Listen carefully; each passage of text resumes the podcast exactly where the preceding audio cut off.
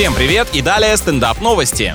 Мексиканскому рэперу сделали прическу из золотых цепей. Для этого исполнителю вживили в череп большое количество крюков, на которых закрепили ювелирные изделия. Не завидую, теперь у парня постоянно будет звенеть в ушах и металлодетекторы проходить замучаешься каждую волосинку снимать, потом опять надевать. Артист очень хотел выделиться из толпы, ведь формой и цветом стрижки уже никого не удивить. Он надеется, что его не начнут копировать и драгоценная шевелюра останется уникальной. Хорошо, что времена охотников за головами давно прошли, потому что за такой гонялся бы каждый, не дожидаясь объявления о розыске. Зоологи приучили коров справлять нужду в лоток. Ученые считают, что так можно сократить попадание в почву аммиака и уменьшить парниковый эффект, который влияет на глобальное потепление. Правильно, это не мы виноваты, пускай рогатые следят за своими отходами, люди здесь не при чем. Пора и мартышек заставить мусор сортировать, чего они прохлаждаются.